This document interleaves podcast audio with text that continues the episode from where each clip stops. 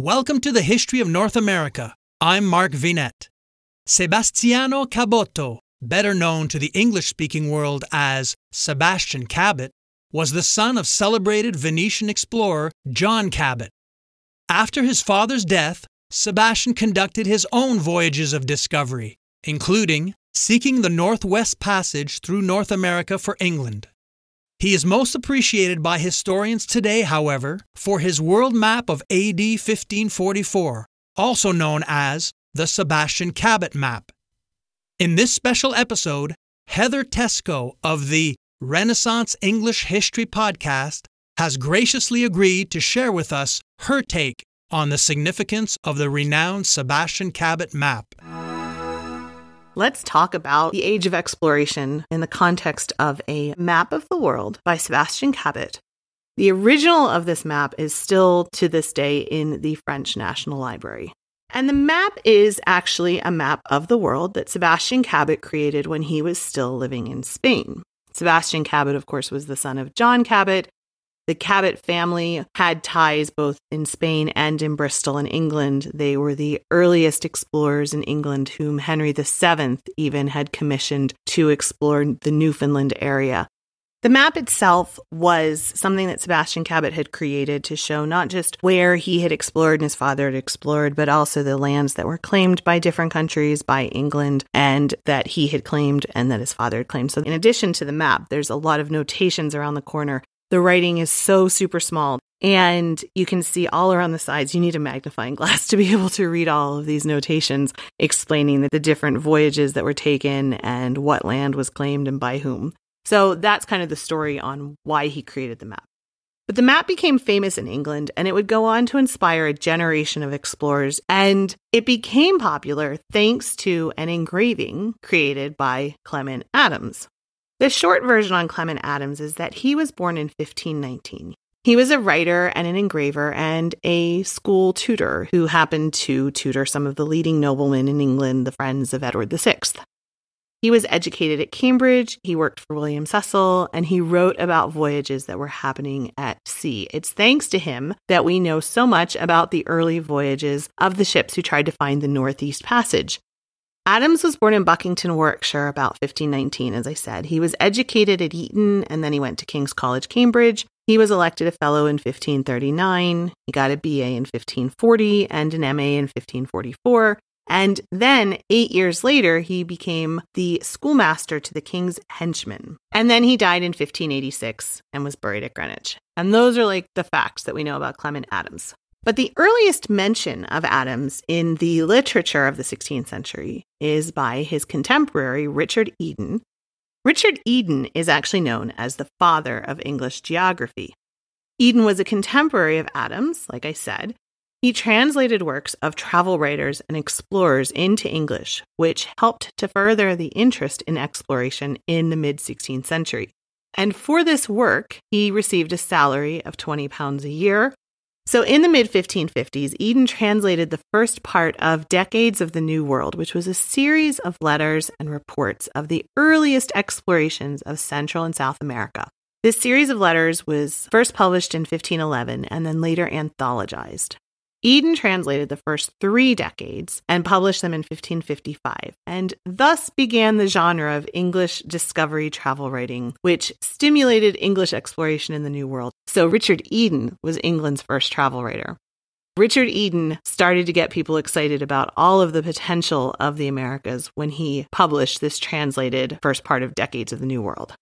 His translations were reprinted with supplementary materials in 1577 under a new title, The History of Travel into the West and East Indies. So, back to Cabot and his map. He made this map, recording the discoveries of himself and his father, John Cabot, along the coast of Newfoundland in 1497. That was a trip that they took. And there's actually been a lot of argument and debate amongst geographers and historians about what they actually discovered, but that was the point of why Cabot made the map. Supposedly, there was a French map already in existence that was used as a base for this 1544 map, and Cabot's contributions to it were confined largely to notes on his own and his father's voyages, and to his opinions and his views and ideas about the navigation. There are a total of four known editions of the map. The first one is this one that appeared in the journal Science in 1883. This is in the French National Library, was created in 1544 and found at a curate's house in Bavaria in 1843. Then there was a map seen at Oxford by Nicholas Heshoff in 1666. That one was drawn supposedly in 1549. Then there was the map engraved by Clement Adams. And then there was a final one that supposedly was in the private gallery of the King of England that had the date of 1549, but disappeared somewhere in the mid 17th century. And one thing about Cabot is that it's clear that by this point he was behind other cartographers. For example, he still has Newfoundland as a vast archipelago, and Cape Breton is a mainland. And there's actually French maps issued before this that are more accurate. So we can't take this Cabot map to be the truth of geography or even what leading cartographers at that point thought. Cabot was behind what the general intellectual consensus of the time period was. But it's interesting to see because this was more personal for him. This was him wanting to write down what his father had found, what he had found, and it was like almost a diary. So when Cabot came back to England, the new version of the map was created by Clement Adams. This was in 1549, and Cabot added some things to it. He particularly added a claim about one of his voyages he did, a northern voyage where he reached a channel between 61 degrees and 64 degrees north, which extended westwards for 10 degrees of longitude. This actually was excellent publicity for his view since the map was bought and displayed by merchants and courtiers, although no copy has survived. But it was very popular. A lot of merchants bought it, a lot of noblemen bought it, and had it displayed in their homes.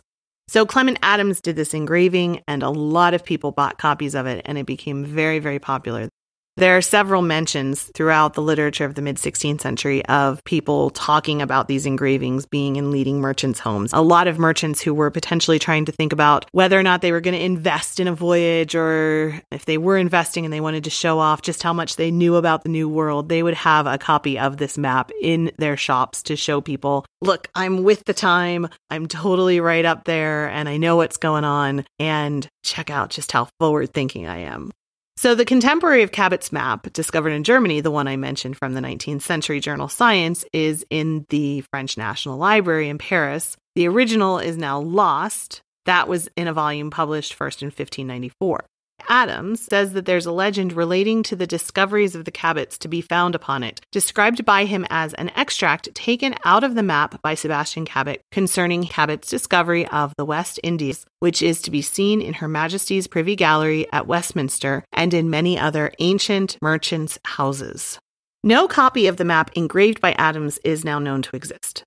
Sebastian Cabot had been saying for a long time that it was possible to reach the Indies not by heading northwest, but also by heading northeast above Russia and then coming down the side of Russia. This was something that Cabot had been believing for a long time and had been pushing. It took a good 15, 20 years of pushing by him and getting people involved and having people believe in him. Also, it was important that the Spanish and the Portuguese at that point had sort of had the monopoly on the trading routes and on the shipping routes. And so England wanted to find something new, something that nobody else had. And heading north and east seemed like an appropriate thing since they were already pretty far north anyway.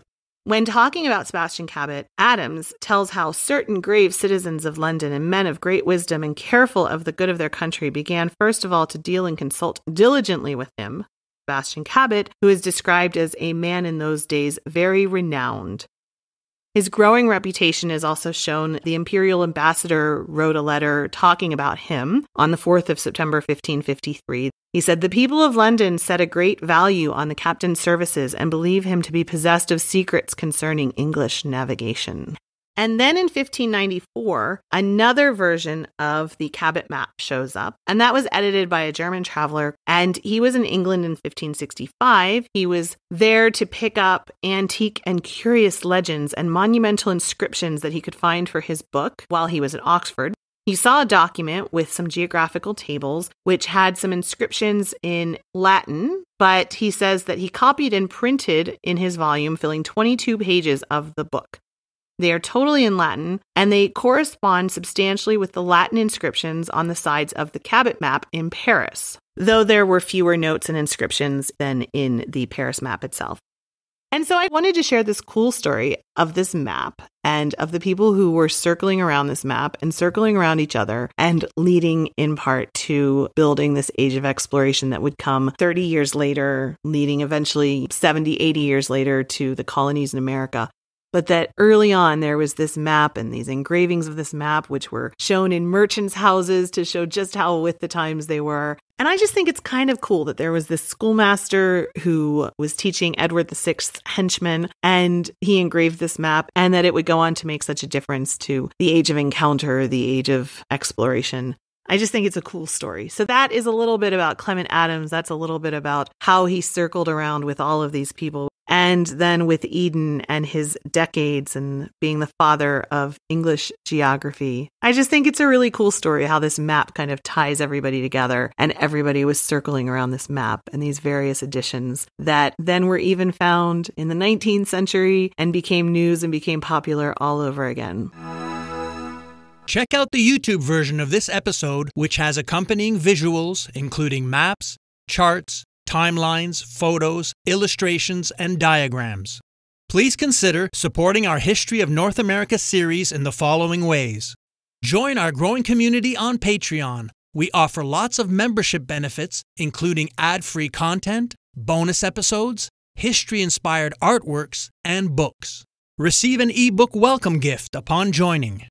Donate with PayPal and also receive an ebook.